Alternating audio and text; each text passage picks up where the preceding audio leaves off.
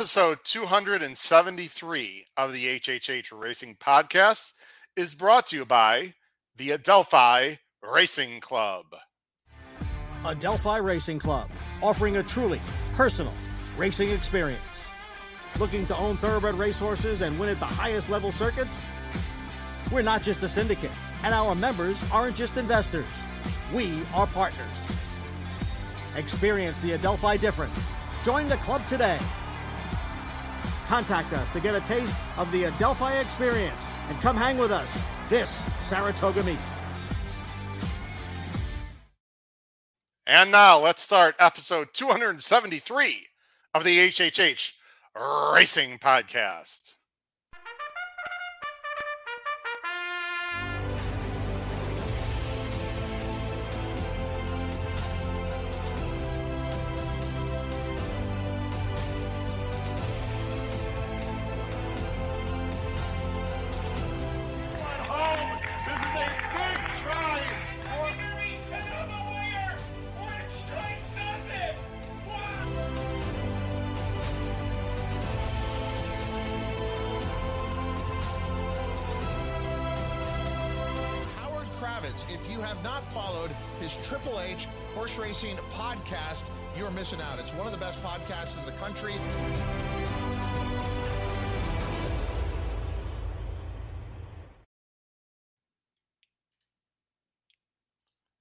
Good evening and welcome to episode 273 of the HHH Racing Podcast. I'm your proud host, Howard Kravets. Thank you so much for joining us tonight. There is so much news, there is so much uh, stuff going on. I can't wait to tell you all about it, but we are mainly here to talk about the great Saturday card at Belmont Park. Four stakes, including grade ones, on their closing weekend before we head off to Saratoga. Uh, and also, Jim Miller is here from Hawthorne Racecourse to talk about a great sequence on Sunday and some horrific flooding that happened also in the Chicago area. He's got some pictures about that. We've got contest news to talk about. We've just got lots to talk about. So, thanks for joining us very much. Please make sure you subscribe on the bottom right hand side of the screen. Hit that notification bell so that you won't miss any new content when it rises on the show and smash. And I mean, smash that like button at the bottom of the screen that will send everyone to YouTube. You can see scrolling on the well, first you can see on my name tag H Kravets. Uh, at H Kravets is my Twitter handle. But scrolling right now on the bottom of the screen, a lot of information. You see my email, hkravetshorse at gmail.com. We've got a lot of shows coming up. Very exciting. You're going to see them scrolling on the bottom of the screen. Next Tuesday, 8.30 Eastern with Nick Tammaro. It's already up on YouTube, is our Saratoga preview show. Going to preview the meet and also talk about the opening day Thursday card. We've got Bet and Boozin' Wednesday. We have our flagship show on Thursday. And then Friday through uh, Sunday, debuting our new show called Saratoga Today, which is a, a daily show on the weekends, 10 a.m.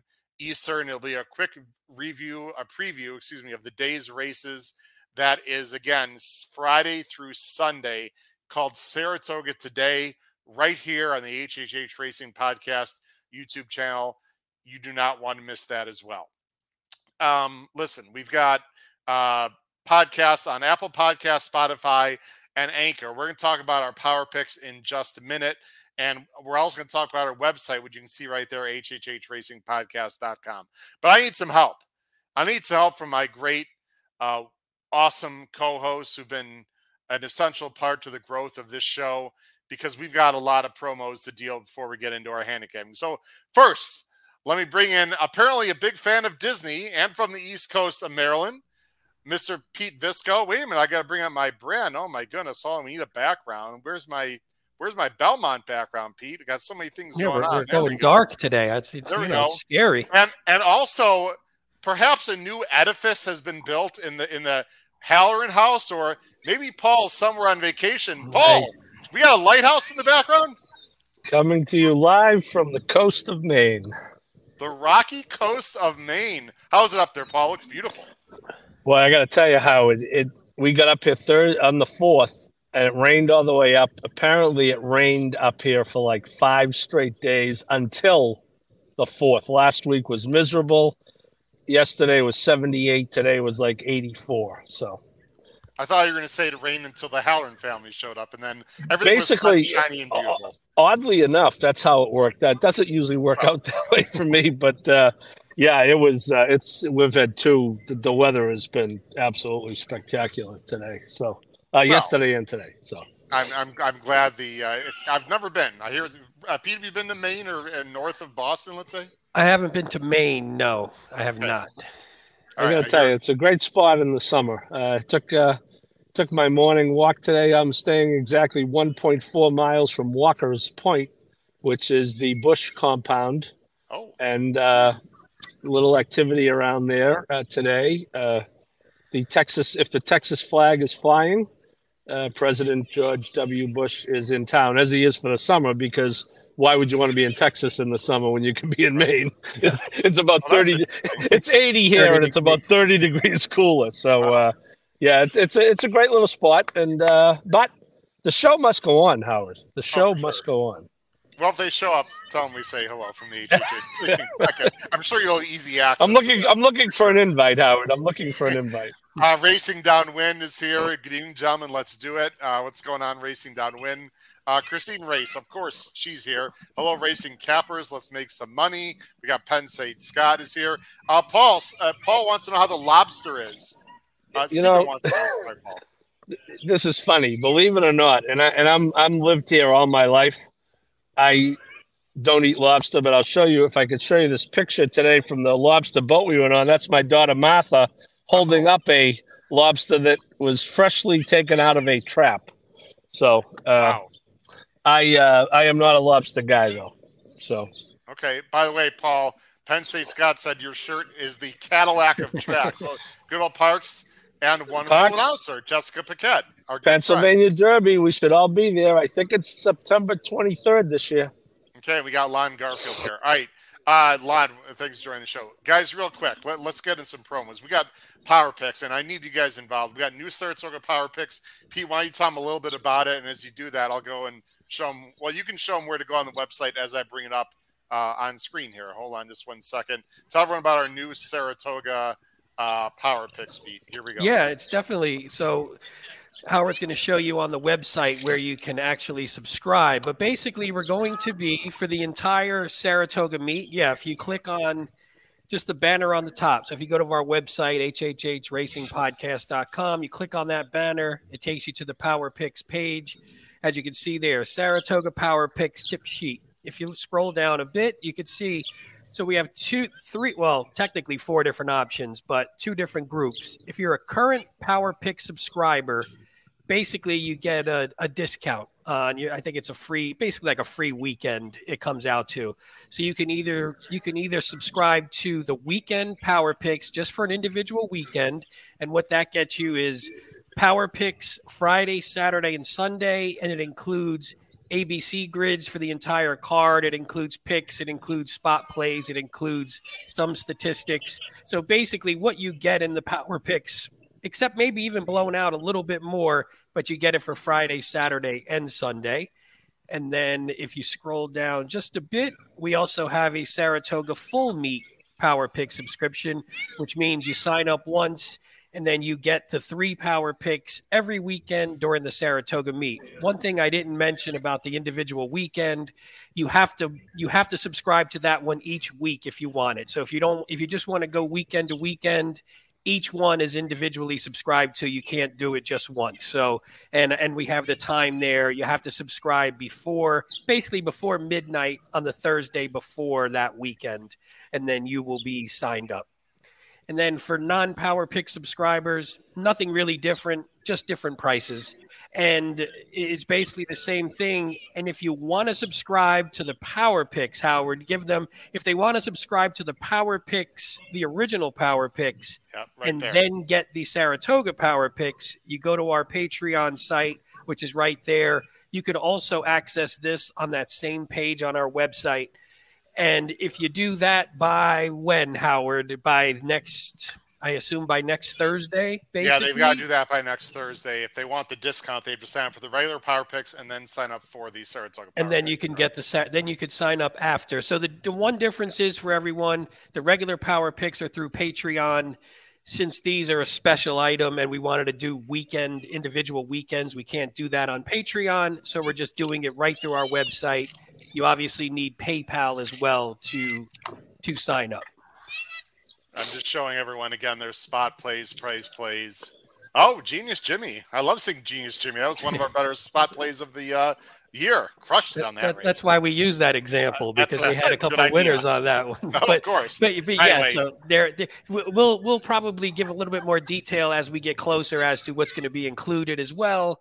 Yep. So definitely, please sign up if you're interested in Saratoga it's definitely a good buy and very inexpensive for for a whole meet's worth of picks three days a week.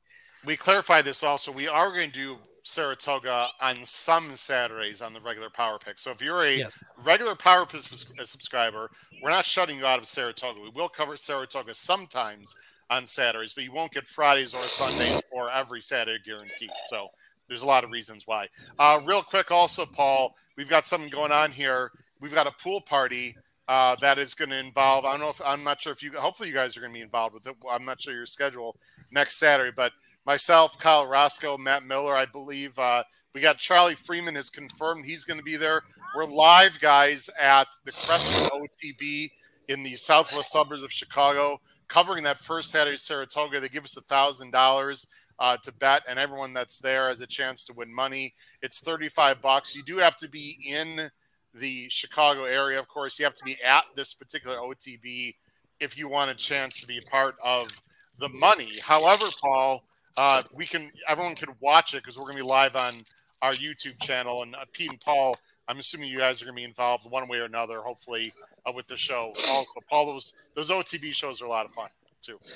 I uh, Howard, I will. I'm going to get out there for one of them. I, I would love to have gone out for the Hawthorne Invitational. I just couldn't get out of Boston that weekend, and of course, I'm away this weekend, so next weekend's not good, but I will get out there for one of them.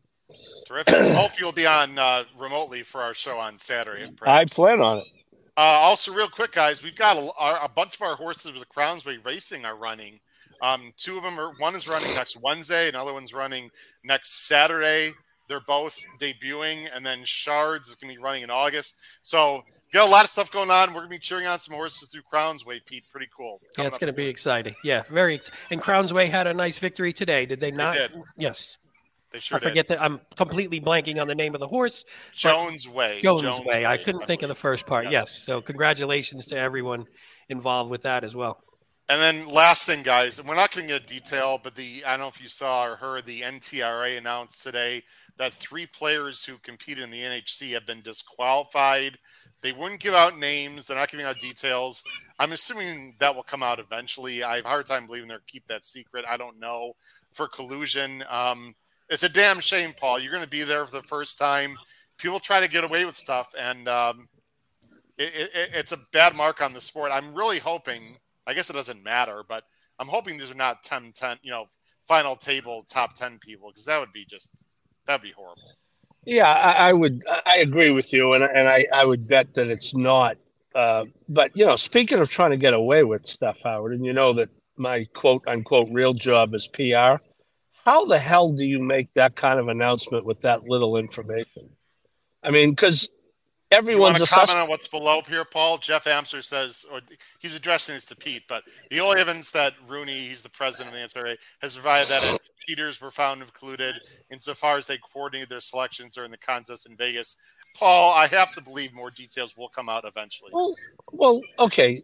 I have a lot of questions. Okay, the Vegas right. tournament. How much time we got? Well, looks like we're not going to be doing the, the Vegas. Now you were there. When was the Vegas tournament? Was it March? Is that March. correct? All right, so we're in June now. I mean, th- is this going to be longer than the Medina Spirit investigation? I mean, if they freak, I know they got to do an audit. I get it. You know, Keeneland had to do an audit of the Grade One gamble. About nine days later, you know, right. they said, okay. I, just think it's a, I think it's a bad look all around. I, I don't think you can, you know, because otherwise, and I, I assume the people know who they are by now, so maybe that's how they justify But you know, look, you know, why not package the whole thing and say, okay, look, here's the deal. Because you know what everyone's going to know eventually, like you said, Howard. Rule of uh, uh, journalism: once one person knows something, assume everyone knows.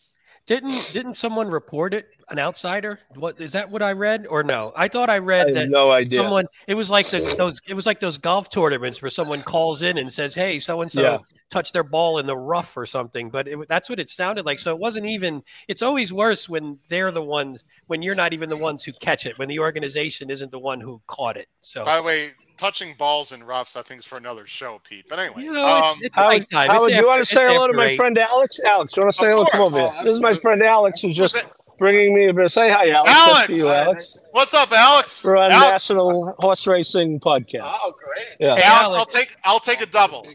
Alex is taking good care of me. Thank you, Alex. right. Make sure he tips you, Alex. He's got a lot Oh, of it's- cash. Yeah, He's yeah. got a lot Don't of worry. cash He's- in those pockets. Alex Uh, guys, is doing very well. weeds- without getting to the weeds, because I want to move on. It was reported from someone who was out. I don't know if they were part of the contest, but the NTR, the NTRA didn't find it themselves. Apparently, it was a self report, not a self reporting. It was a reporting of someone who saw the pics that were in the contest. Anyway, I don't know. It's it's it's a shame. But We can talk about it more once it once some of the Yeah. details come out. For we'll, sure. we'll talk about All right, it. guys, let's get into. Uh, let's see. We covered everything. Let's get into pick five. Oh, we didn't cover everything. Could we spend 30 seconds saying that our friend Ray Handal almost got screwed but didn't, and we're glad that he didn't? Yes, we are happy that Ray Handal did not get screwed. But um, listen, he's a great guy. I know him personally. I knew about the story before it broke. I've got some inside intel. I thought all along he'd be cleared, Paul, based on Right. the information Sounded I like it. Um, he's not the only one. It's it's Right. this is a new territory, uh, ge- ladies and gentlemen, that we're It is. flying into. I mean, Diodoro. We could go, or not Diodoro. Excuse me, not Diodoro. Wong. Um, Wong. uh, Robertson, Mac Robertson at, at, at Mac Robertson. Canterbury, Wong, blah, blah, blah. But I'm glad Ray was cleared. It's not completely closed, by the way, Right. but it's basically closed. And let's just move on. I hope it doesn't do any. I mean, it does a little bit of damage because it just got out there and whatever. But um, let's just move on uh, from that. So yes, personally very happy about Ray Handal's situation, especially because I have some horse that couldn't run uh, last weekend because of the situation. So anyway, guys, uh, thanks for bringing that up, Paul, too. All right, let's get on to the pick five, guys. Let me do it right now. Let me bring up the uh, what are we starting here in race uh, eight, right? Okay, we're going to start in race eight. Did you want to do race five quickly at all? Yes, I you did. that, Thank you yeah. very much. Yep, I'm a little bit all over the place, guys. I got a lot in my mind. Let's It's not going to take Suburban. long. This one shouldn't take. This one shouldn't No, take long. uh, um, you know, suburban. To say it used to be a nice race is a bit disrespectful, but this this used to be a nice race, guys. And we're not going to go through it a lot, but it's uh, Saturday. It's outside the pick five.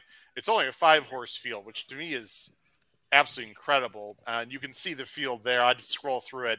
Uh, you got Total Impact, Red Run, uh, Clapton horses. We know Charge. It's three to five. An Unbridled Bomber. Um, quick thoughts, uh, Pete, on this race. Well, I'm- just not a fan of Charge It. and I always think he's a horse you can beat. Now, this field hasn't didn't come up overly strong, but I, I in my head, I, mean, I don't even know. I doubt I would even play the race necessarily, but I like the one horse Total Impact. But it's more of a a play against Charge It, and I think Total Impact at least looks to be improving. This is a you would say it's normally a big step up in class, but it, in terms of the other horses in the race, it's not really a huge step up in class aside from Charge It, even though it's going from an optional claimer to a to a grade two, I think it is. So I I would probably just go a play, do a play against Charge It, whoever that might be. Paul, your general thoughts here? I, I'm playing the one, Pete. Uh, I agree with everything you said. Um, I think uh, he's already run a mile and three eighths, so the, the distance uh, shouldn't be a problem.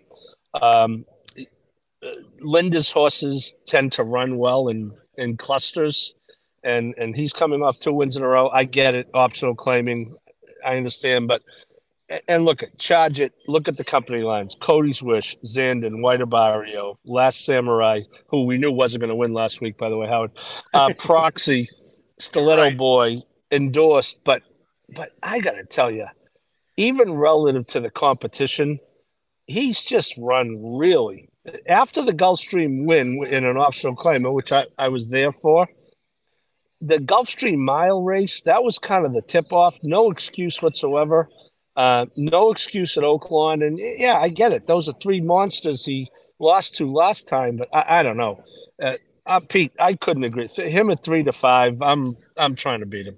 I mean, if I lose to him, great. But I mean, I you know this is the this is the kind of race, especially if he's if I mean three to five morning line is is nuts. So sorry, Howard. Looked like you were going to say something.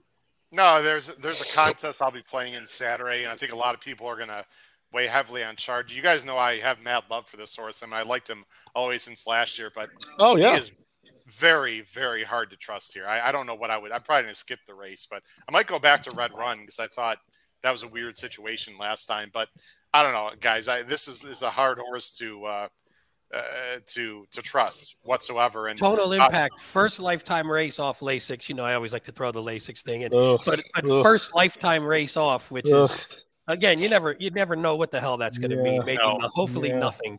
I've actually chased this horse a bunch of times, and he's actually just finally turning it around. Not turning it around, but I always thought he was talented, but he would never really put it together. He's starting to put it together. Uh, Happy Harry, by the way, in the bottom of the screen, Paul said, "Save some of that drink for calling the she's, he's, and etc." So don't drink up for the misgendering. Harry wants to remind you. Make sure you save some.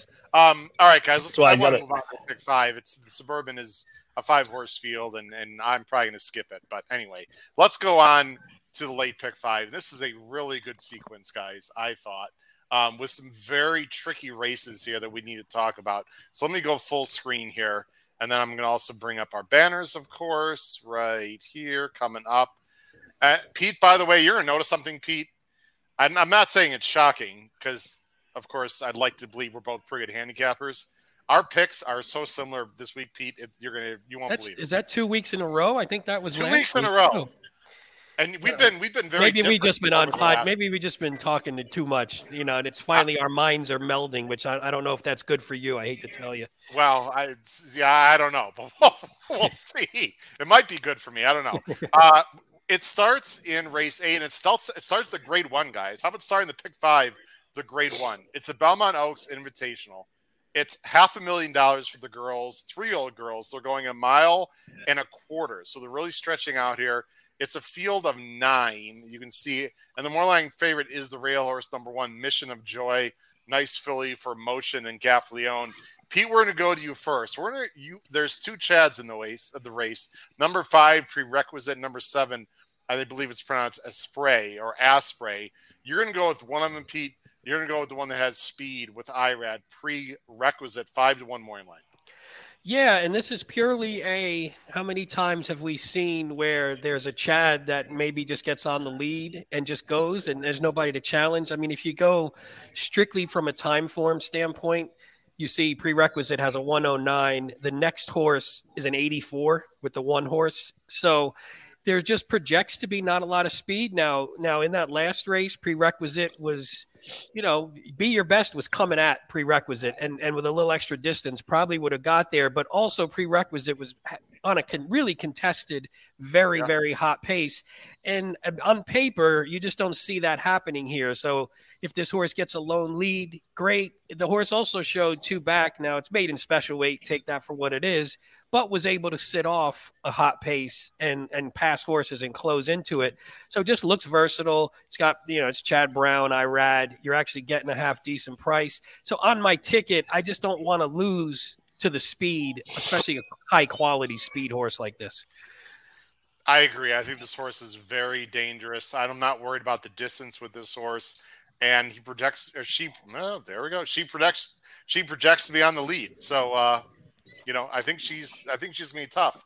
Um, hold on, I've got to listen. If I'm if I'm hosting the it's show, it's a fantastic race, though. It is a fantastic top to bottom race where I think you can go a lot of different ways. Yeah, well, Paul's going a different way. Paul's going with the four, uh, and the four is Papilio, one of our uh, gals. You know, you know, I yes. love this horse. Uh, I have this horse, yes. but she's been. I, I liked her. Boy, she broke my heart on the first her first U.S. start. That was a brutal. I need her for the pick five and a whole bunch of things, and that was a brutal beat. She's very honest, uh, European bred, but that does not necessarily mean she's going to want distance. Paul, I just want to point that out to everyone who's not familiar with Euros. Everyone thinks, oh, the Euros are going to want distance. Star Spangled Banner, uh, the sire, who's actually Australian, was a sprinter. So high shop around the dam side, obviously distance there. You're not worried about that, Paul. Well, I mean, she was closing at a mile and an eighth last time. I thought she ran well. Uh, I, I guess the race, when you look at it, it's kind of a referendum on the wonder again. Um, I didn't think it was that strong. Um, you know, prerequisite won by a neck. You know, Prat Road. Prat ends up on a different horse this race. You know, we talk about the uh, jockey gymnastics. That means anything? Probably means as much as the uh, lack of Lasix, Pete. but uh, yeah, I think this horse is pretty honest. Uh, Castellano's riding is is uh, not as well as better than anyone at Belmont right now, and uh, I, I, went away from the wonder again, and I went with the horses uh, coming out of the regret at uh, Churchill Downs. And I went with I, I went four one, and I, I, threw in the Esprit, the other uh, the other Chad third. I don't know if it's the main air, but Paul, you sound wonderful. It's like very clear and crisp, and except for the kids in the background, tell them to you know pipe yeah. down. Uh, it's, a, it's, a fam- it's, it's, a family resort, and the lighthouse is a popular picture spot, so you're going to get some cameos. family schmamily. Uh, listen, uh, Paul, remember you said last week about Last Samurai can't win. You were absolutely right. Yeah. Although I thought he ran well, and he lost by like a, a length and a half. Pipilio's not winning this race. This wow. horse does not want this distance. Wow. I, I, She's smaller. I, I just I, I like her. Sorry, Paul. I like her in general. I don't think this distance works out for her at all. If I'm wrong, I will, you know, tip my cap, Paul. But I, I just don't. I, I don't. She, she doesn't. She has like more of a an acceleration. I think she's better going like one mile into a fast pace, like closing. I just I don't see it with her, even though I like her. Um, I'm going to go with the spray, guys. And Pete, you're exactly right. The pace might not work out for this gal, but I think she can be up closer. Um, and it's the other Chad, and you're going to get a price. Guys, she blew by Breathaway last time. That was really impressive. I know it was a fast pace. Um, she's by Quality Road out of the Gal- Mare Up, and Up was a nice horse, guys, who was in the Breeders' Cup. And I think the no pun intended, the upside here is huge for a spray. I'm hoping Flavien's not too far back. If this horse is like mid pack, I think she's got a huge shot. You're going to get a bigger price, guys. She's undefeated. She's done nothing wrong. It's Chad and Flavian at like nine to two in a grade one. Hello, sign me up. I I mentioned her. I think Mission of Joy is probably the horse to beat, though, guys, in general. And I have a feeling that Mission of Joy and Tyler is not going to be that far off prerequisite, Pete. It's I know the PPs might not say it, but I, I have a hard time believing from the rail Tyler's not going to send a little bit and get positioned relatively close to the pace. Yeah, I mean, as I mentioned before, the one actually has the second time form. It might be by default yeah. that Mission of Joy is in yeah. sort of that second, third position. But again, we'll have to probably would have to move a little early to make sure that prerequisite doesn't get away. But this is another horse that's done nothing wrong. The only uh, quote unquote bad race, and it's not bad by any stretch, was two back, and basically she had a terrible trip and still was closing into Heavenly Sunday, who came back and and ran. Did, did Heavenly Sunday win last week, or ran really well, or ran second maybe actually? But she didn't win. No, she but. ran second, I think. To I'm looking at. Oh yeah, to Jajira in the in the tap in yeah. at, at yeah. Ellis. But she should have won. I mean, it was she got away with another slow pace and couldn't yeah. get the job done. But she still, I mean, it still was a quality Kajira's race. A nice yeah, yeah, it still was a quality race. And Mission of Joy almost took that field down after having pretty much a terrible trip. So yeah. it's it's a hard one to leave off. I do want to mention real quick. Matt Shimura in the chat mentioned the six at ten to one. I really like that horse too. Be your best was was coming late on prerequisite. I, I guess the only problem would be the same thing is trip. If prerequisite gets too far away, it, they're, they're not going to be, there's most likely not going to be a hot pace to close into this time. That was my own, but that was my next horse up on the ticket, yeah. basically. Well, maybe she's improving. I mean, she was well meant last year, but uh, we'll see. The, the Euros we're not going with, guys. They just look slow to me. Sperling Bayag, I've watched some replays. I mean, you're talking about 85 time form. That's like a 70 buyer at best. That's not get the job done. Aspen Grove might be a little bit better. I, these Euros just don't do it for me in this race. We all agree. Um, and they might be bet because they're Euros guys. But again, that doesn't mean they can win. So, nope, I yeah, agree. I agree. All right, let's go on to the next race, guys. Race nine. You see our picks on the bottom of the screen as I switch some things around. Up, oh, you know what? I need to press all here. Hold on one second. To get to race nine. All right, race nine. Sorry for the delay. Is an allowance race. It's what this race. Seven furlongs on the turf. Very, very difficult race, I thought. Uh, you can see our picks on the bottom of the screen. We're actually not too dissimilar, which is surprising to me based on this field because it's a big field and there's a lot of confusing things here to me, guys. It's a field of 12 with some AEs. I believe the weather's gonna be okay. I think there's like some chance of rain. It's you know, but I I, I think it's gonna be all right. More line favorite is the who the number 11 Inflation Nation for Clement and Dylan Davis, a three year old by the way, getting first Lasix seven to two. Paul, let's go to you first. You are going with the same horse that I have. Pete's got second horse uh, called Appraise for Chad Brown and Flavien nine to two. Yeah, I, I kind of agree with you, Howard. Uh, well, look at the favorite; it's seven to two, right? This is a race where it's. I think it's going to, on the one hand, be hard to figure out where the betters are going to land, but sometimes in races like this, they default to the Chads, to the Irads, etc. Um, although Irad, ironically, is riding for Pletcher here, not Chad. Um, yeah, I, I thought uh, you know the eight uh, has to deal with the layoff, uh, but again with Chad, that that pretty much takes that out of play. Uh, ran well in, in the in the Grade One summer at Woodbine.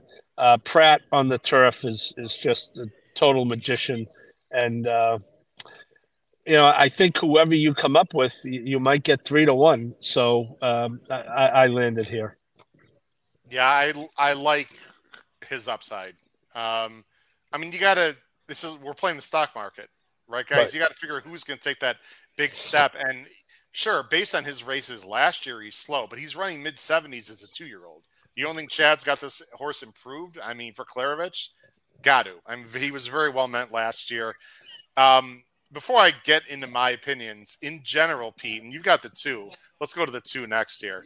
Uh, let me see if you're going to Oh, interesting. So, well, I'll save my thoughts for your after you talk about elusive edge. You've got eight to one. He was involved in a very fast pace in a June 9th race, which a lot of horses are coming out of. So I'm going to show that replay because I do want to talk about the June 9th race and elusive edge uh, just missed. Elusive edge is uh, let me let me show the replay here.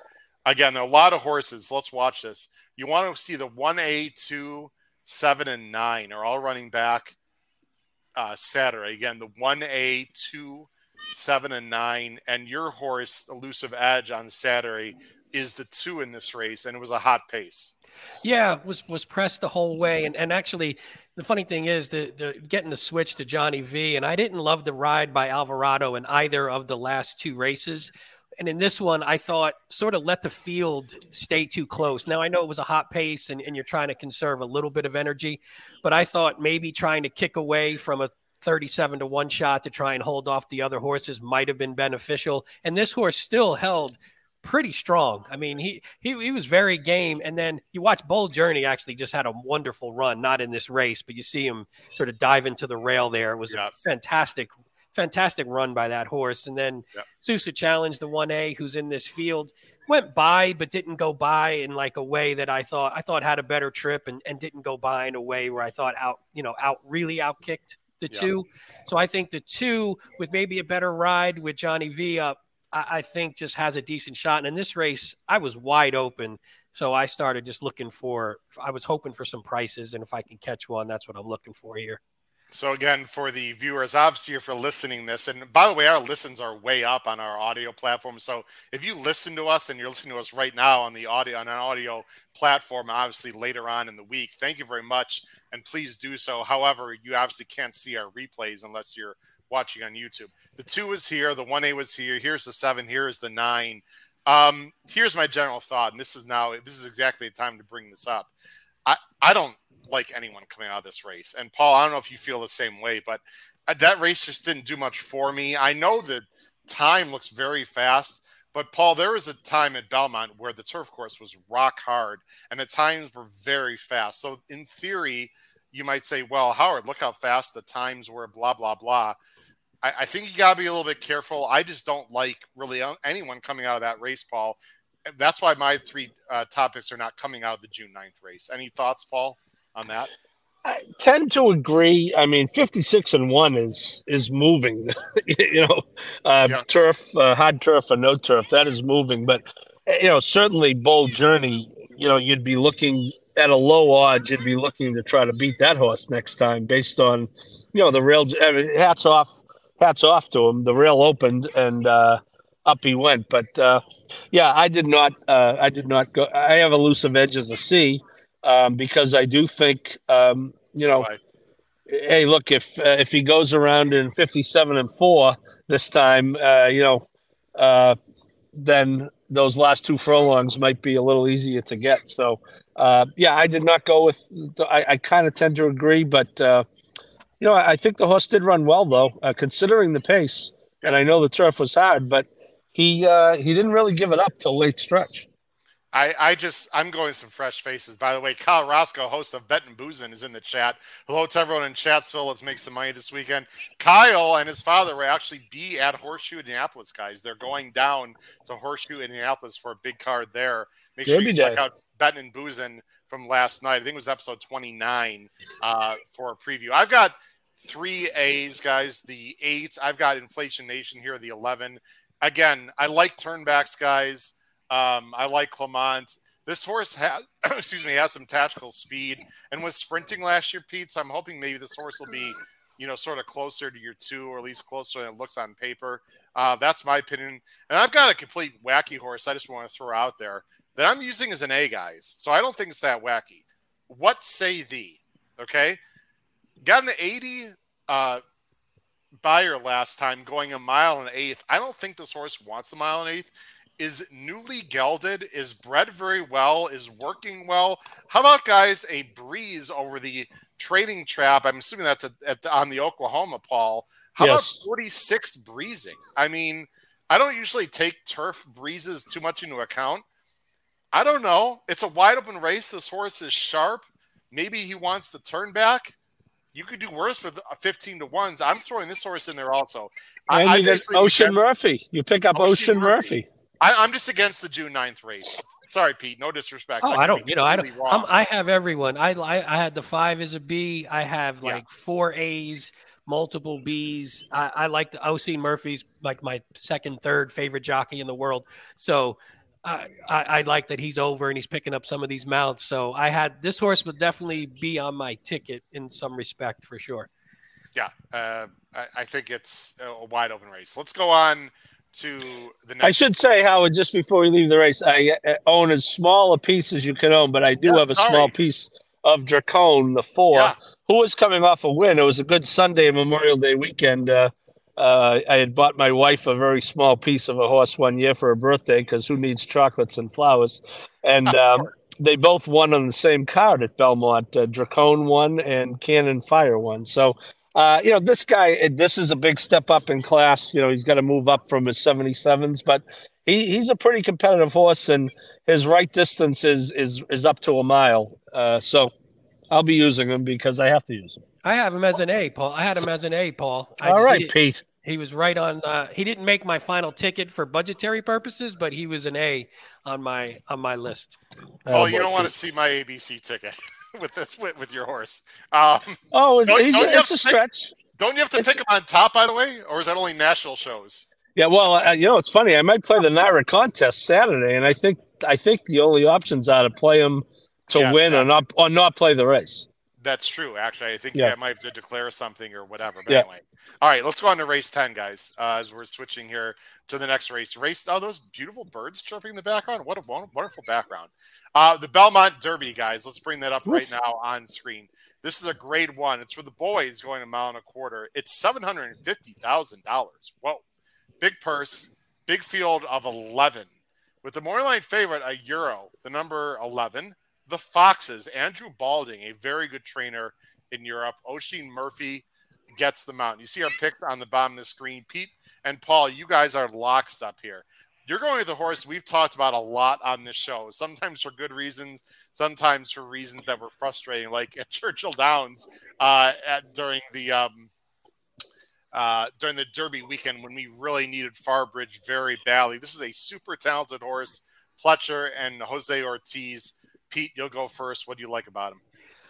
Well, I like the Ortiz move from Rosario. That was the first thing. I mean, I liked this horse before. I, Anyone I, agree in the chat with Pete, by the way? The I move mean, I- off of Rosario? I'm going to guess there's probably a couple in there. I don't know if Paul, if that was a, a swinging factor for you as well, but this horse has always shown talent. I mean, the the Pletcher Ortiz combo, 33% wins, 75% in the money on the turf at Belmont. So you you always have to like that. I love English Channel. I just really like this horse, and I feel like every ra- in the last two races, I feel like he's been compromised in one way or the other. So I'm hoping Ortiz coming on maybe he just gets a better trip and we can see the real horse that we've been expecting these last couple weeks. So let's watch. You got the the six is Kalik. Four, six, and eight are in, in the race on Saturday, guys. Kalik's on the front end. Farbridge is in the yellow silks, and then you got the four silver knot um, uh, for Godolphin. So if you don't know if you want to go through this race, there's a weirdly and oddly run stretch between the four and the eight, especially. Well, I don't know what the heck the eight was doing. The eight, I mean, look at the eight. Looks like he's going to give up the race and just pull up.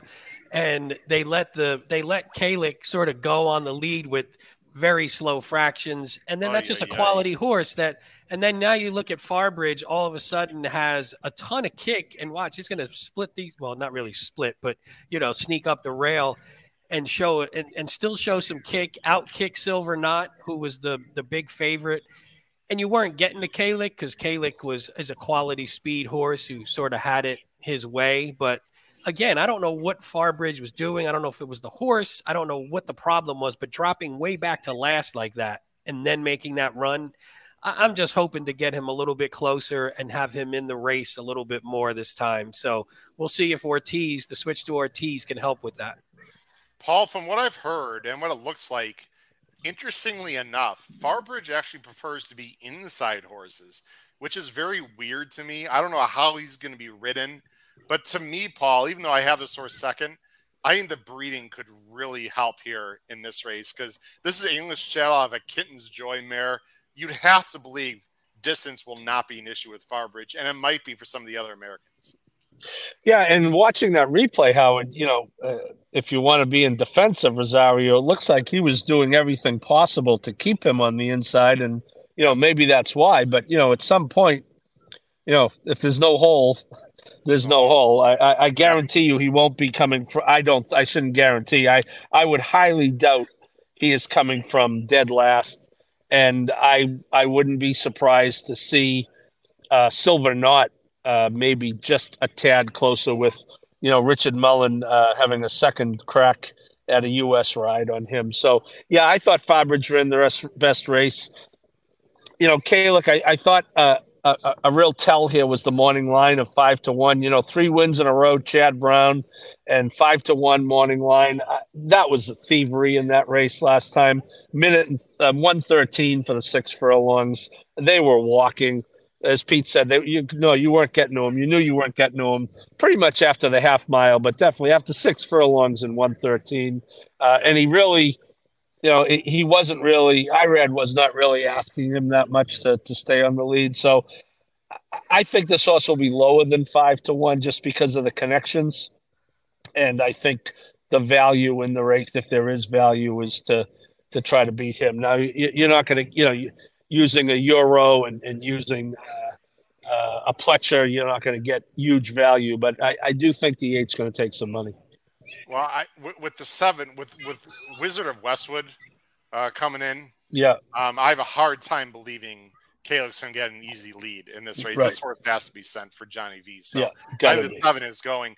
People mentioned Silver Knot and some nice works. I mean, what it may, maybe he's sharp. I've never. I don't know. I liked him in the Breeders' Cup last year, but I, I don't. I, I didn't like his last effort. I, I I don't know. It didn't do much for me. I'm a little bit negative to Silver Knot, guys. I think the Fox is is the real deal, and the 11 holes tricky. But uh, this horse has tactical speed. He's going to have to get covered up a little bit, probably. If he can break okay and get covered up, I think he's very classy. You see the the time forms here, guys, are in the low to mid or the low 100s. That equates to you know easily 90. with this field.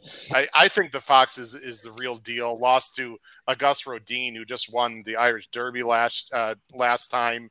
He's facing nice horses, guys. This is a real serious group you know, one Group Two Euro that I think's got a big shot in this race. That's who I'm going with. Any quick thoughts on the Foxes or maybe the uh, the ten who uh, you've got third Pete, who was super duper impressive, beating one of my horses, Certified Lover Boy, uh, Yep. in the race on June third, absolutely blew by the competition. pretty easily too. Yeah, I mean, Easily. if you just look on impressiveness in a race, this horse I think is the top choice. So I, yeah, this one is. I mean, they're they're sort of again. I hate to be repetitive. They're all sort of A's for me at this top line, but. The 10 was so impressive, redistricting. He just looked great. Now, whether this jump in class is going to be as easy to do, yeah, you see, I mean, your, your horse ran a pretty solid race too, Howard, by the way. Yeah, in- big, big there. odds. Big The number, one we- too. I, I tipped him out for people that have our yearly subscriptions. Yeah, yep. That was a nice try. But I mean, you look at this horse the way he sort of strided out, and, and he didn't, uh, if I remember correctly, just watching the whole race, he didn't use him at all. He just sort of ranged him up, and and I think it was a weak pretty field, easy. though. It was a it was a very weak field. I mean, it's it's still a maiden special. Now you're coming into a grade one. Oddly, and I saw this in the in the closer look at the bottom too, so it was repeated. Chad Brown 0 for 8 with three year old second career starters in graded stakes on turf. That's very specific, but it was just a funny one. I was like, who the hell would even know that that's a thing? Um, actually, Brown and Prat together aren't that great in turf routes at this level, the grade one level. If Belmont, one for 10 wins, two for 10 in the money, which is odd as successful Wow. they are. Um, I guess the only thing that you think could get this horse is just the lack of experience. And if there isn't much pace up front, eh, he hopefully he could sit a little close though. I feel like he could be mid pack, and that should give him enough. I'm taking this horse on my ticket at eight to one in case he's just a monster and he just beats this field. Yeah. I've got him as a B. Matthew Chimera mentioned the horse might be something special. If he wins this race, th- that would really impress me. I just, it's so hard to come off of a main win like that. But anyway, uh, we'll see, guys. Let, let's go ahead and move on. It's going to be a great race for sure. Let's move on to the victory ride. Now, the victory ride, guys, has an undefeated New York bred. So you know who Paul took, right? Maple Leaf Mel is an undefeated New York bred. So Paul, of course, will be loyal to his New York bred. Paul going against Maple Leaf Mel. Look at that, guys. We are all trying to beat Maple Leaf Mel, who is a super talented filly, and we are all going with Red Carpet Ready, the number eight. Paul, no New York loyalty? What the hell, man? There's always a story, Howard, right? So let me give All you right. quickly, I'll Give give, you the to us. story. So I'm at All right. Churchill Downs on Oaks Day, and I was working on a feature of Patrick Lewis, who is the owner of Upland Flats Racing, who is part owner of this Red Carpet Ready. Interviewed him, and I said, geez, he's got a horse in the eight bells. I'll go down and watch the race from the winner's circle with him. Stood next to him as this horse won that thrilling race. If you remember, Money's Gold uh, moving up was a big, big favorite uh, in that race. Um. I went back and forth. I love Maple Leaf Mel. I covered the race at Saratoga when uh, she won the Seeking the Ante last year, the day before the Travers. I I think this horse is pretty much as good as as good as you, you know. He, she's in that female sprint division. Con- That Uh, was close. That was close. that- I'm gonna have a sip. I'm gonna have a sip. yeah, I got it. I, I'm all right. I'm all A little one. Uh, uh, you know, and again, I, I I will say this: uh, th- you don't need to use anyone else in the race. I don't, that's not being too helpful to people, but I I went. I think post position wise, uh, I I like the horse that's able to kind of track everything from the outside. Sayers gave this horse an extremely good ride last time, um, but Maple Leaf Mel, uh, owned by one of the greatest coaches of all time, Coach Like Parcells. Ditka? Uh, no, no, Coach Parcells. Um, Who? you know, I was, I hope I was, not listening, by the way. I was, I was down to the wire on this, and and really, I think the the final thing I, I had to pick one, I, I think the eight. I think you want to be outside, uh, being able to track in this type of race. Uh, Pete, in a weird way, isn't the key to this race, and at least a reason why I like the eight is the number two, Dazzling Blue. I think you know why. Yeah, I think so. Actually, can I can I take Paul's place for a second? I, I when I was looking at Maple Leaf Mel and Paul, I'm, I assume you know this story and, and probably would tell it Yeah. better than I would. But I was somebody in the chat mentioned who's Melanie Giddings, and I was like, yeah, Yeah. this is weird. Why would you why would you move trainers on a horse that's this awesome unless there was a sale that I that I didn't know about? So I I read about it, and apparently, and you could tell it better. Apparently, Parcells named this horse after Melanie Giddings, who's an assistant to Jeremiah Englehart, because she had stage and she had stage four cancer, um, which I think she had since beaten. Correct. Now they now she is training this horse here. It's Maple Leaf Mel, obviously after her. It just seems She's like a Canadian. She's from Canada. Canadian, Yep. Obviously. Seems like a fantastic story. Not necessarily my thing. That's usually your thing, but I thought that was cool because I was like, it just seemed odd to me because I didn't know anything about her, and I, it seemed odd that make that trainer switch. So I just had to research to see what was going on. And so yeah, well, she the the, the horse has been with her, even though she yes, was she kind of just went out on her own recently. Yep. Uh, but was still, you know, was still kind of helping out Jeremiah, and so she is what has been with this horse every day of her life. So yes, um, I, I think the switch was kind of more of a formality. She was really taking care of the horse anyway. Obviously, it's nothing that Jeremiah Parcells and No. Jeremiah go back uh, a long way, but it is a great story, and uh, you know it's great for her. Uh, as I say, she just you could see she's got 23 starts this year. Just went out on her own, and uh, you know to have s- to have someone like this officially move into into your barn, even though she was already living in her barn, right uh, before a grade one, which is yeah, awesome. this yeah, this is a. I'll tell you. Do you forget the New York bred thing, folks? This is a real, real racehorse, and this is going to be a good race. Yeah, but to, to get back to your point, Howard, with Dazzling Blue, there's a lot of speed in this race, I think, potentially. So I think Dazzling Blue is just a tough one. I mean, you look on, you look at those, you look at those race lines, and you're like, okay, why am I not taking this horse? This horse just looks fantastic. Has Prat, it's a Brad Cox out of Juddmonte. Three very easy wins in a row. I guess the only reason you would maybe not is the Beyers are a little light, but are the Beyers a little light because she hadn't had to work that hard? It's it's hard to know. I mean, but she's definitely going to be she's definitely going to be the speed and she's going to make the five work if the five wants the lead she's going to have to deal with this two horse and and in all honesty i'm trying i'm looking back at the time forms the two the five i mean even a couple horses outside the six and even the Six eight red carpet slow. Yeah and red Yeah. carpet ready isn't slow i think red carpet No. ready will be more patient hopefully and Yeah. not get into that mix but we'll be close enough to put pressure on horses who hopefully are taking pressure already from each other. So that was my thought, and that's why I'm sort of leaning on red carpet ready along with with Paul there. And Very you, brief. actually. Very brief. This is a major class test. I love this horse. I hate this spot. Last time in the Miss Preakness, guys, there's a horse called Key of Life, who was the main speed or the other speed and really talented. Was on the inside, didn't break. Maple Leaf Mel just ended up getting a perfect trip and won and beat really nobody because the favorite didn't run. Uh, Red Carpet Ready is faced. We've already talked. Much tougher horses. I love the post. The only thing I don't like is that she doesn't have a works in New York and is not run in New York. That's a small concern for me that she'll handle Belmont. Well, if she handles Belmont, guys, I think she's a very likely winner getting a perfect trip. And don't forget about the number one Interpolate, who broke my heart at Keeneland, just losing to Key of Life. Paul, we were there. We actually in the uh, green room when that race happened the Sunday of Keeneland. So Interpolate's not impossible either, but I love Red Card Ready. I agree. Howard, I would say this: Red Carpet Ready was scheduled to run in the Jersey Girls Stakes or the Jersey City Stakes, Yeah. June fourth, the Thursday of Belmont weekend. That was canceled due to the poor air quality. So they kind of got stuck with this horse, where they had to sit around an extra, you know, extra month now. Uh, Yeah.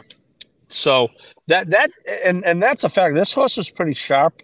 Um, but you, you'll see has worked several times since the Churchill race. Um, but they obviously the horse was in New York because they didn't cancel till that morning, but they decided to. Uh, you know, Rusty Arnold is is is Kentucky based, so they shipped back to Kentucky. But yeah, this is a this this is a good horse, and uh, you know how Oscar Performance, who uh, we had a chance to visit, if uh, you'll recall, At uh, Mill Ridge. Uh, we visited Oscar Performance after the uh, Keeneland card in April, and uh, yeah, this is a really good horse. And as I said, uh, uh, Bo Bromagen uh, and and Patrick uh, Lewis, uh, both great guys and uh, easy to root for. As is certainly the coach and, and Melanie Giddings. Yeah, it should be a fun race. It's a prep for the grade one test later at Saratoga. So it's going to be a great race. Guys, let's just take a few minutes to talk about the last race, which of course is very difficult. And look, look at our picks, though. We have a lot of similar horses, even though um, it's a difficult race. I have a pretty strong opinion in this race, to be honest, and I'll I'll talk about it here in a minute. Let me bring up the uh, race itself. It, it closes out with a maiden 40 of course, claimer six furlongs on the turf, New York Reds. Oh yeah, yeah, why? Yeah. Okay, yeah, exactly. Twelve horse field, guys. If it holds together, there's some AEs. Moreline favorite is the number two, Blue Plate Special, Dutro and IRAD. Guys, we're gonna go very quickly. Pete, you and I agree with Screw Loose on the inside. Yeah, and I do not have a strong opinion, so you could feel free to jump in in, Okay. in about two seconds because I, I this was I, this is purely a hey every time you watch one of these maiden claiming races, it winds up being some horse who didn't run great but came out of a maiden special. But I guess with this one, at least for me, I, in the last one, you see how he was up close on a hot pace and then Yep. eventually faded. Uh, Now you're talking second with the trainer, although Hennig zero for 11 maiden special weight to maiden claimers in the past three years making that move so but again that's a small sample small size sample and size. this is a very it's a very bad field of top to bottom so i'm figuring if you can get a win this might be the one to do it i figure maybe we get a decent trip from the rail not too far back hopefully i don't know why don't you jump in and see what you like about Oh, this here's what I'll say. Paul, here's my strong opinion, Pete. I I hate the two. I I don't. I know Paul. I know Paul. Have another beverage. Paul, it's, it's like, look.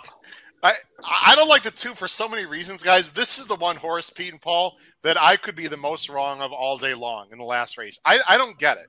Okay, the horse is dropping down. Fine. The horse was already in for 40, two starts back, and lost the drop down, okay, there's no turf breeding here. I mean, there's zero turf breeding on the dam side. Kantharos is okay uh, on the male side, but they're dropping this horse down. The works are awful. He's going to take a ton of money because it's IRAD. I just, th- this horse, can he win? Sure. I wouldn't bet a dime on this horse at anything lower than five to one in the win end. I, I don't get it.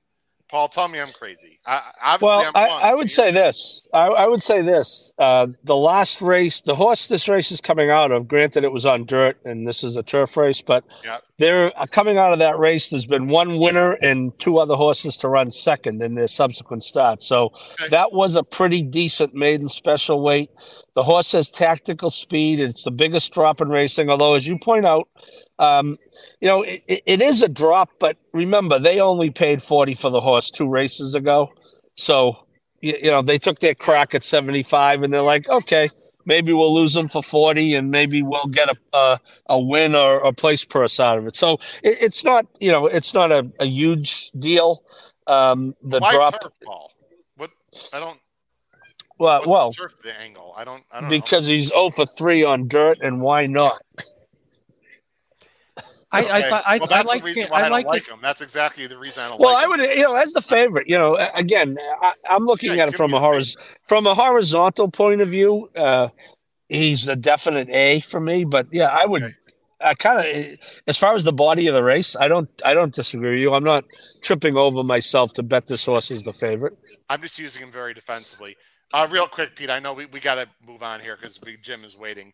Yeah. Real quick on Left Me Behind. I think this horse is very live, dropping down for Katie Davis. I think there's enough speed in the race. And there's one Uh, other horse I absolutely have to mention before we go. But any quick thoughts, either one of you on the 10? Go ahead. I had the, yeah, I, I had the two on top, and and I thought right below them that what my next two choices were the one and ten. Uh, I love, um, you know, Sackatoga and Jack Knowlton and his group, and Barclay. You know, always easy to root for them. So, uh, yes, I, I- thought the one and ten were right there, as you can see underneath my two. Uh, Barclay Tagg is I don't have exact numbers, but he's not great in turf sprints. He's not great in sprints in general, but in turf sprints as well. So in a race where I don't think I'd bet any of these horses to win, in all honesty. So I, I was looking at one where I'm just like, ah, this one at least there's the drop down, there's some decent connections. There, there's some multiple next out winners came out of the last race on the turf that the 10 ran, and then the one before ran against Kalik. Now got destroyed, but was you know at least in the race. So who knows? All right, real quick, I got some stats. And Jim Miller in the bullpen be ready to take your wallet out because I got a crazy horse in this race that could make everyone a lot of money. So let me talk for a second here, guys. First of all, for people looking for fresh faces, the number nine, Linda's only 10% first time. Guys, she is 6% first time in a turf sprint. I couldn't believe it was that low. 6% yeah. first time in a turf sprint. I don't like the nine. The number 12, another fresh face, right? Boston Strong Mama, great, great name. Uh, Weaver's only five for 40 first time uh, and, the turf sprint and 13% overall in the situation. And I don't like the post. So I, I don't really like the 12. Guys, here's my complete bomb in this race. The number six, Burn, Jakey Burn. Now, let me give you some information, okay? This horse did zero running last time, but that was last year at Saratoga on the dirt, okay? Full makeover a year. This is like a first time starter, right? A year later, gelded, first time Lasix. The Army Mules are running guys okay on turf too. And Castellano, how many mounts do you think Castellano has with Bruce Brown this year? How many just total mounts? You guys want to take a guess? Total mounts Two. Two. That is correct. Two mounts, Castellano for Bruce Brown, finished second and finished third on a 30 to 1. Um, this combination, guys, is 39% in the money. Okay. So the horse looks impossible on paper. I have no idea if this horse can run. What I do know is a lot of other horses I don't like, including the favorite with Irad. Do not throw, do not take Burn, uh, the number six horse off your Burn Jakey Burn. If this horse runs, guys, at least even underneath, I will have some money in this horse in the trifecta, at least underneath he's a fascinating wacko that wins these kind of bad races, guys. I have him as I have him as a B, and it's based on a couple of the things you said. So I yeah, Howard, the Army Mules are uh, eighteen uh, percent winning turf sprints, by the way. Army Mules is awesome. Army Mules is like the best combination dirt, young dirt and turf combination sire out there that doesn't get much love, you know, nationally at least. All right, I'm going to get arrows thrown at me from Jim Miller if we don't move on here, guys. So Real and I'm getting and I'm getting eaten alive out here for the good of right, the well, show, by the way. Well, well, appreciate your dedication. There's an asterisk next to your pick five. We'll explain why. 147, 48, 11, 5, 6, 11, 5, 8, 1, 2, 5, 10. An extra $8, but there's a good reason, Paul. 108 bucks. Why well, that? I had to. I, yes, I, I had to use Dracone, my horse, oh. and I, I, so that's my that's my excuse. You know, again, if you're being efficient on a caveman, you probably have to decide between the five and eight. Um, I, I was really, again, really, really torn in this in this race. Um, I don't want to get beat by Melanie Giddings' horse, and I don't yeah. want to get beat by Patrick Lewis's horse. But if you were being efficient, you'd you'd pick one and take your chances. Uh, but yeah, so I, I, I, and that would allow you to go, you know, maybe four deep in a few of the other races, or maybe even five deep in the finale, Howard, which based on the way you're talking, you would subscribe to that type of thinking. I, I, think so. Uh, Pete's ninety dollar ticket is one five seven with one two eight with four five eight ten eleven with eight singling red carpet ready against Maple Leaf Mel with one two five ten. Gutsy, uh, Pete, ninety bucks. Well, I, I, on that leg, I agree with Paul. I think you sort of have to split between the two, and you pick which one you like. I, I sort of like red carpet ready, just a, a, touch because of the other speed in the race and because of the outside post that maybe can can get more of a, a cleaner trip from there. In the first leg, I think I think I'm sort of I think I'm sort of just taking the the top one. The acts making me think this one we should do. yeah, here you go. Well, tell him done, man. It's done deal. Done. Done, Matt. Done deal. Sorry, Pete. No, no, no. That's a, that's much more important. Yeah, first leg just went with some obvious ones. Second leg actually have some prices, so uh, that's the one I'm looking for. Third leg, I think I, am going with. I, I, like the Foxes redistricting, Kalik, Farbridge, Webb Slinger, who we didn't even talk about. So went a little bit deeper there. Red carpet ready, and then in the last leg, if we weren't on the ninety dollar budget, I probably would have added another maybe three horses to that last leg because I don't like any of them. I think it's wide open. I agree. It's a it's a tough race. I'm singing red carpet ready also, Pete. Uh, great minds think alike. I hope. Um, I've got one five seven with five eight eleven with four five six ten eleven. Pete, very similar to yours, you can see. Yeah. Yep. With eight with one five six ten. I'm using Burn Jakey Burn. I don't need blue plate special. The number two with what? Oh, it's Irad. Oh no, he's to win every race because he's three to one. He's to take a ridiculous amount of money. Ah, don't take blue plate blue plate special, guys. Take a chance with the six and go with a much bigger price, and your pick five can explode to six grand instead of you know six hundred or something. So that's my pick five. It's ninety dollars, guys. Let's bring on Jim Miller, who's waiting very patiently. Paul, if you got to go, go ahead. Yeah, Paul. I, am going in. All right, I, am good luck. getting Take out care, of the Paul. bugs Pete here. will stay on for a second, Pete. Talk to you See you, Saturday, Take boys. care, Paul. Good luck. All All right. right, well, Let, us bring on Jim. Let's bring on Jim Miller of Hawthorne Racecourses. Uh, Paul's getting eaten alive out there in Maine. How you doing, Jim? I thought that was just like a backdrop. I couldn't believe that was like legitimately Yeah. just sitting outside. So kudos to uh, Paul for uh, checking in from there. That that's pretty awesome. Pretty cool. Uh, what was not awesome, Jim, and we're just Pete on for a second is I wait till you see this, Pete. We got some horrific rain yeah. uh, over you know uh, over the weekend, Sunday especially. What was weird, Jim, for people that are not familiar with Chicago area, it really only rained in like Chicago proper and like the west side of the city. I live on the north side of Yep. northern suburbs. We got rain, but it really wasn't that bad. I got like an inch or something. I mean, it was. But some of the pictures you have, Jim, here I'm going to show on screen. You can tell each one here. I hope this is not your car, Jim. No, no, but that's on the backstretch. That's right next to the garage Oh. on the backstretch at Hawthorne. And uh, Nice. this storm stalled out right over the racetrack. And when I say stalled out, we had 8.6 inches of rain on Sunday. Wow. And initially they said it was just going to go and kind of pass through and be done by 10 11 o'clock. No, that wasn't the case. So here's the thing with this picture if you zoom in a little bit and you look kind of at the infield there, Yeah. that's not supposed to be a lake there. That's No. just supposed to be the grass of the infield. And then to the left side, that's our turf course. So you can see how much the water washed out onto our turf course there. It was insane the amount of rain. Then the next one is probably the craziest one. This is one of them. This is outside our Horsemen's Association trailer. That's a trash bin rolling down the uh, backstretch right there in the middle. We had uh, three or four feet of water that was going through the backside there. And it's one of those things where if you don't realize in Chicago, it takes them reversing the Chicago River to Yeah. get places like this on the west side uh, drained out. And then the last picture is probably the most insane. That's the, where we store our starting gates on the backside. So you figure you see where the horses walk into the gate. That's up there probably three and a half, four feet high on the backstretch. So this is something where we dealt with throughout the course of the day on Sunday. And I'll tell you, the best thing of it all, all the horses were okay. All the help on the backside was okay. More, more than anything, it just became a cleanup process. But uh, clearly, you can see why we didn't race on Sunday. You can see why we weren't on the turf yesterday. Uh, we weren't on the turf today. Right after yesterday's card, literally 10 minutes after yesterday's card, we had another two inches of rainfall at Hawthorne. So we're already off the grass for Sunday. We're not even going to bother Oh, with it. But uh, I will tell you. you about that. yeah, and, and it's one of the things that I like to do. I like to notify everybody ahead of time if there's no shot of being on the grass, and especially because we had a race with five MTOs entered in it. You notify them today. It allows them to help for their shipping, medication, shoes, uh, just knowing that they're in the race. So all five of them are going to run in the race Sunday in race number four. So it's something that benefits the better and benefits the horsemen as well.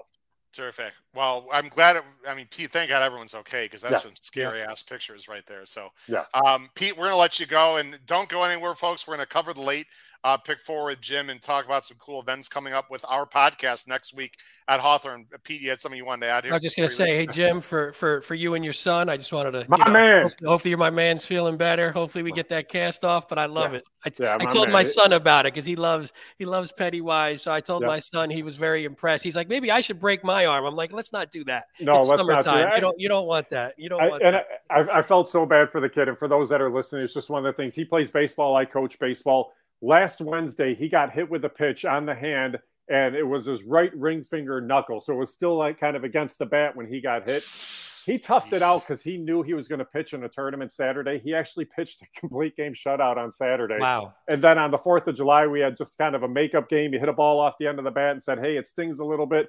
X ray, you find out the knuckle's broken. So we're actually uh, tomorrow morning at 6.30 heading in for surgery to get a couple of pins put in there. But uh, he'll be okay. Season's over. But yeah, you know, the, the Pennywise reference, the It reference, he did the, uh, the little bit of a cast action. If you want to check it out, you can check it out. It's uh, posted. I have it on my uh, Twitter handle there. But uh, he'll be okay. He's 16. He's going to heal up quickly. But uh, it's going to be weird coaching baseball games that my son's not playing in for the rest of the season. yeah, that sucks. Sorry to hear that, Jim. Uh, Pete, we're Pete, we're gonna let you go. Thanks a lot, Pan, uh, man, and we'll uh, uh, we'll see you.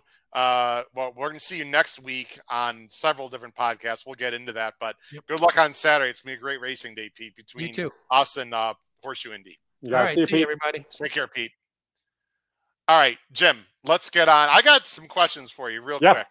Um, and I apologize for I didn't prep you on this, but no. I, I looked at the card on Sunday at Hawthorne as I always do. First two year old races of the year. Yeah, they were supposed to be last Sunday. So it was one of those things. Okay. And Hawthorne's kind of tricky because we didn't typically run the two year old races because we weren't running in the summer. So we were kind of the ones that were picking up where everybody left off when we had that fall meet. So to try to time things out for when we were going to run the two year old races, how we were going to run them, and to just get people ready for these races. Finally, we're getting to that point. So, a couple of two year old races, they're starting to pick up a little bit. So, you're probably going to see two year olds on the track once a week, maybe once every other week type of thing. But the filly race and the boy race both filled for Sunday. Um, real quick from Racing Downwind, remember to join the Saratoga Power Picks. We're starting a new tip sheet just for Saratoga, Jim. You'll be on the on the list there. Saratoga is very tricky track and the rain and rains a lot. Track surface changes. Make sure you join. Thank you, Racing Downwind. We hope we have a lot of people join. And from Tom Espinosa, great viewer from San awesome, Francisco, Tom. Estrada had a similar injury from your son. Apparently, he's just wishing your son hope he recovers soon. Thank, you. Thank you. you very much, Tom. Very nice. Um, okay, race one at Hawthorne, not part of the late pick four, right? Nope. There's a horse called Dorothy Crowfoot. Jim, okay. I need some help there. Okay. This horse, this is in race one, yeah. Sunday at Hawthorne.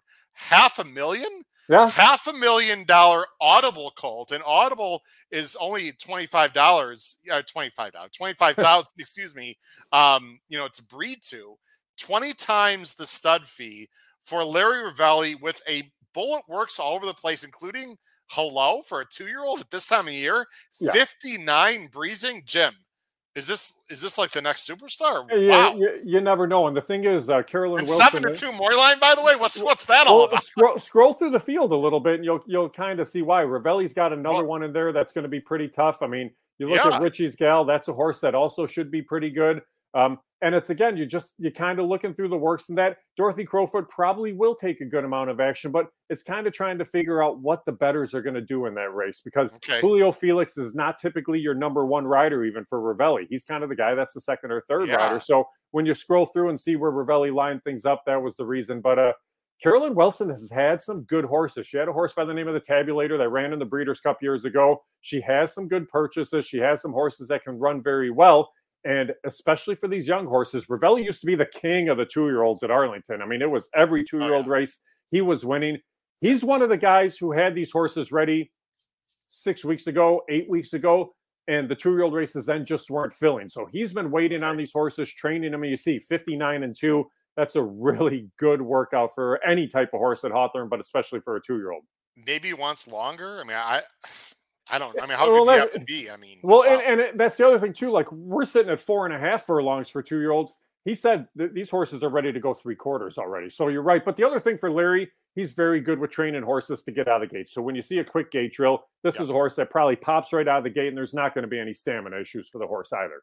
Well, I've talked to Frank Mustari about this. Anyone yeah. who knows contest play, of course, you know Mustaris. And I, I asked Frank actually last year, like, how does Rivelli do it? He's similar to Ward. The minute they, when they break him down in Florida, they just break him out of the gate more yeah. often than than most. They don't. I'm not saying they like, uh, you know, they they don't like uh, work the horse, you right. know, fifty thousand times. They don't, you know, abuse the horse or anything. They just their style is break out of there quickly, and the horses learn how to break quickly from the gate when they're when they're younger before they even hit the the track. And I mean, anyone who's a fan of Arlington or used to be Yeah. exactly. I mean, his horses almost always break like lightning. Even his like lower claiming horse is just amazing. Well, and and the thing is too, and, and it's one of the things that's interesting. I've, I've sat with Larry Rivelli during training hours, so he sits basically right at the three quarter pole on the racetrack. So our horses for the starting gate for morning works are at the six and a half furlong, so they're only a sixteenth of a mile away.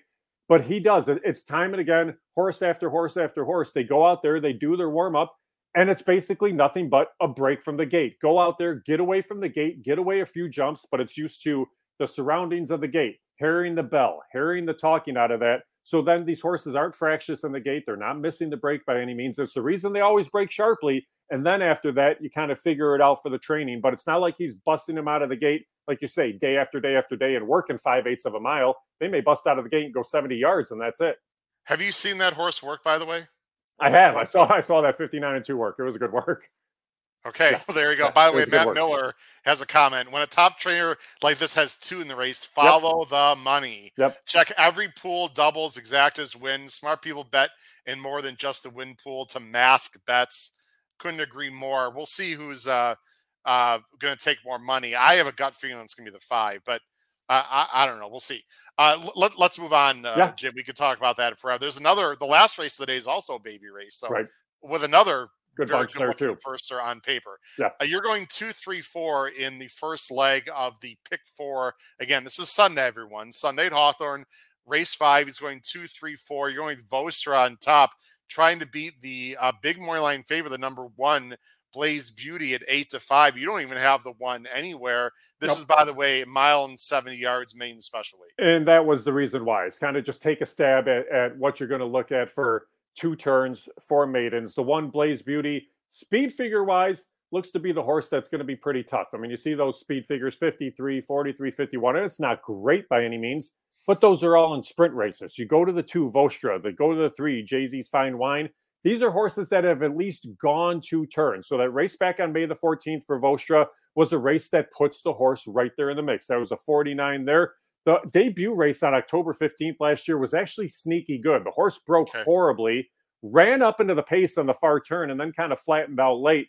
And I think this is a horse that could be tough at a decent price. Jay Z's Fine Wine ran pretty well on the uh, turf in that last out, but you get some of those races back there a little bit more that they're not too bad around two turns. Joel Zawitz has, has had, quietly had a really good meet with a lot of long shot type of Mhm. horses too, but he's at a 24% clip.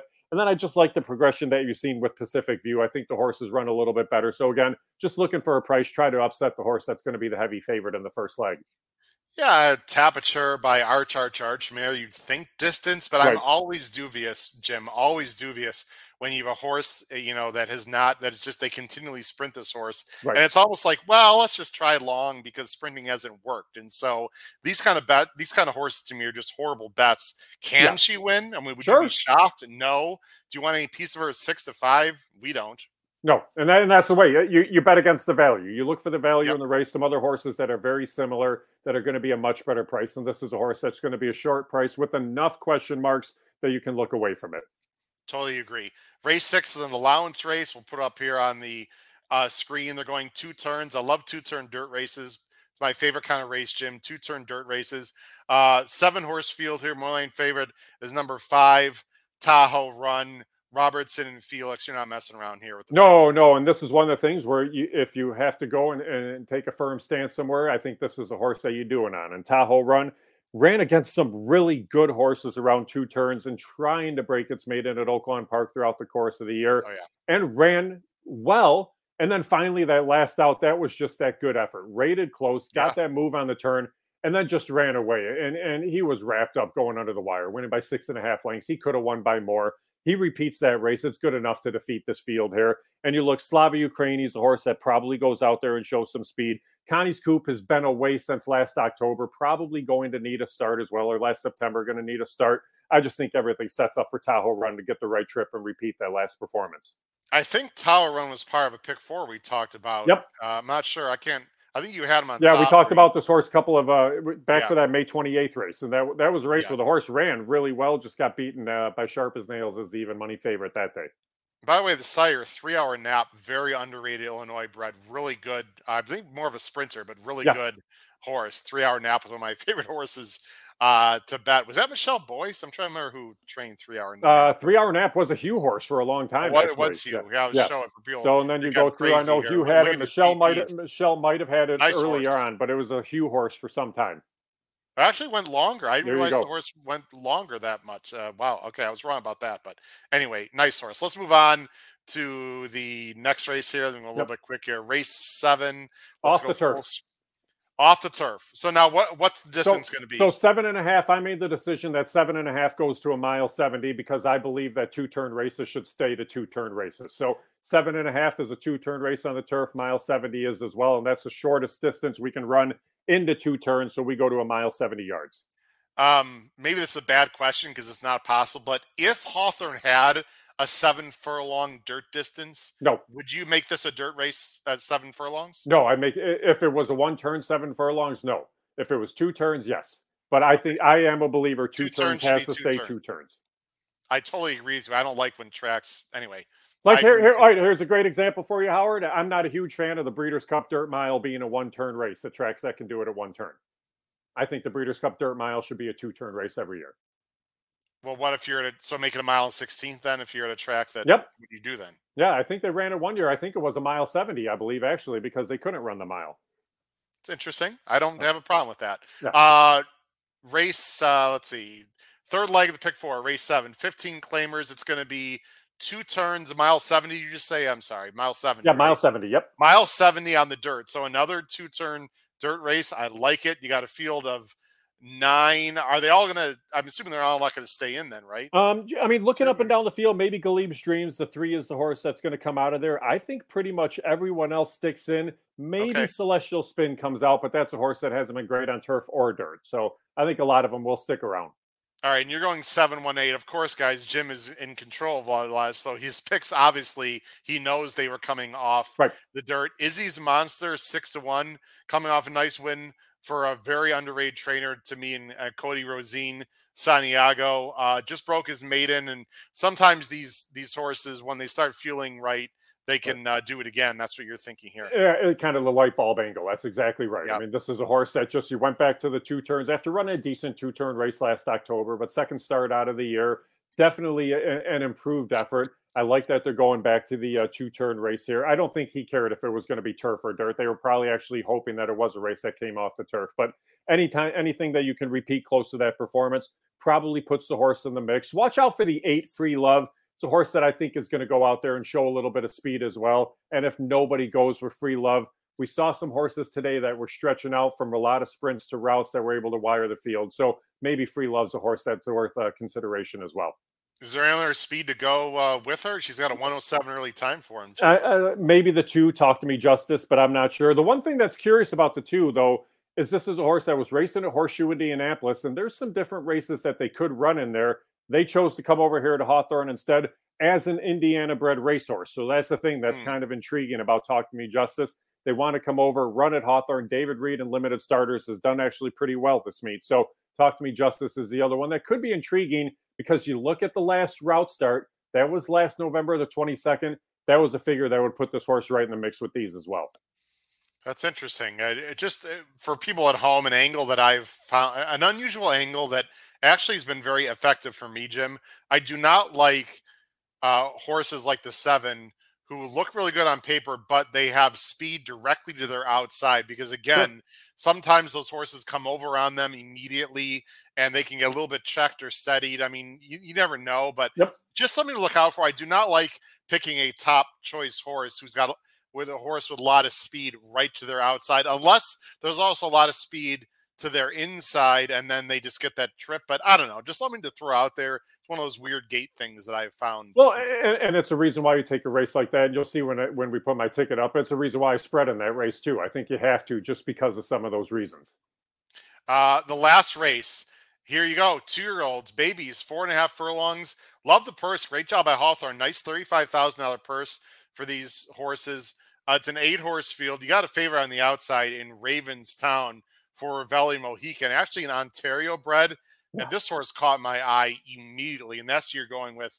The works on this one look very good also. And, and the, the thing is, I like the works. Mojica is Rivelli's go-to guy, so that's the reason that I laid this horse the favorite in there.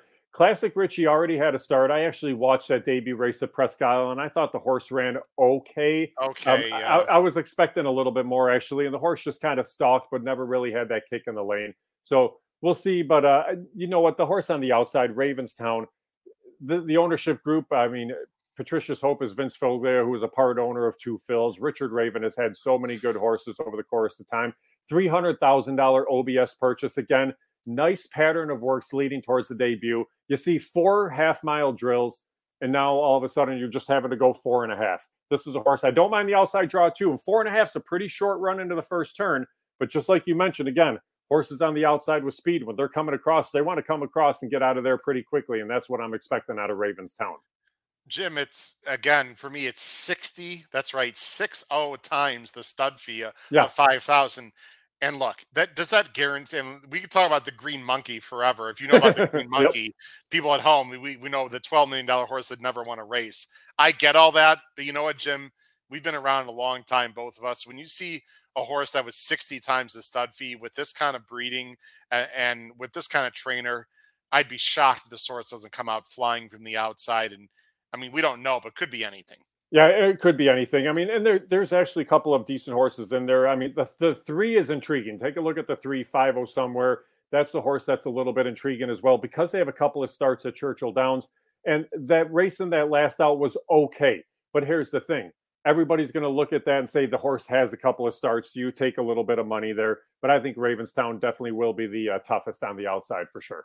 And going four and a half, and this Yep. is no handicapping secret here.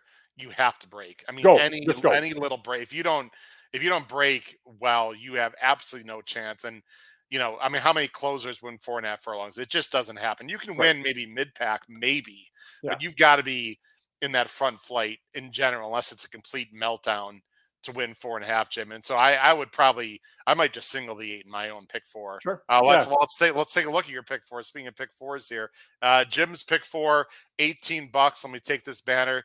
Two, three, four with five. That's the two turn uh, horse that won last time. Tahoe Broke his run, maiden yep. by seven. Uh, with one, two, seven, eight. You, you're going three deep in the last race with three, six, eight. Maybe trying to get some value in beating the Rivelli on the outside. Well, and the and the only reason I went three deep is only because you do have a couple of first timers, so you don't know if they're going to break or not. But because I went with Tahoe Run for the single, I'm going to try to beat that eight to five favorite who could be shorter in the first leg. So that's where your value comes. If you can beat that horse in the first leg, Tahoe runs a pretty good single. It's a wide open race for the seventh, especially coming off the turf. So you see four deep in there.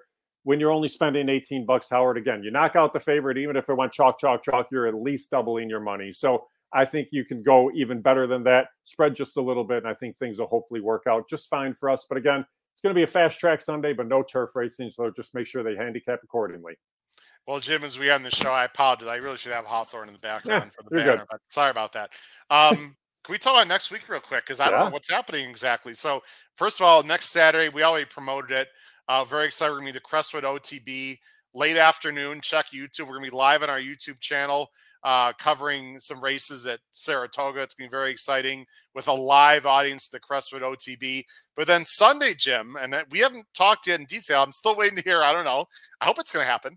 Uh, Sunday, I will be at Hawthorne It's and happening, man. hopefully be with you for a short period of time, Yep. at least on the feed. What, what do we got in store for Sunday the 16th with yourselves and the uh, podcast and Yeah, myself? it's happening. We're actually going to set you up right there on the apron, right in front of the building in that first turn. So that'll be a cool setup for you guys to be able to watch the races and have everybody kind of mill about and uh, check things out.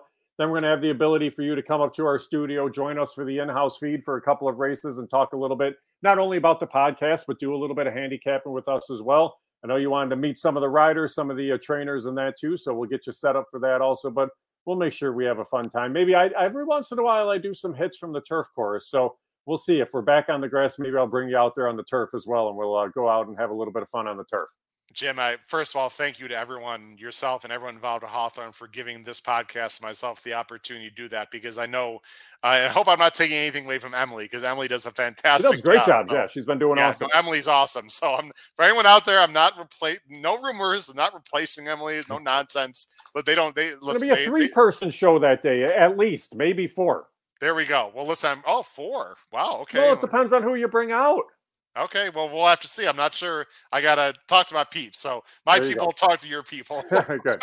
Figure it out. But anyway, um, does it have to just no rain the next week? What, what's the situation as we end the show here? How much It rain can you handle to have turf racing next weekend? Um, you know what? Here, here's the hard thing. It's got to stay dry from here on out through the weekend to probably be back Mm. on the turf next Wednesday. And right now, the forecast next week is rain Wednesday, Thursday, Friday, Saturday. So we'll see. The good thing about it is we're able to look well ahead for the forecast. We kind of try to card races accordingly. So, like I said, for the Sunday card, we knew that rain was a possibility there. So we had a, a race that was a turf race with five MTO horses and five horses in that race on the grass that were going to stay in. So a field of seven could become a field of 10 anyway, just because of the main track only's coming in. So we look, we kind of have to handicap our entries before we even draw the races too, just to see what's going to provide the best fields for everybody. So we'll be looking for the same when we enter tomorrow for Wednesday's card. All right, well, make sure you got plenty of A's and MTOs, everything Yep. Sunday. I don't, I don't want any three horse fields out there. You'll be I know, good. I know you'll do a great job and take care of that.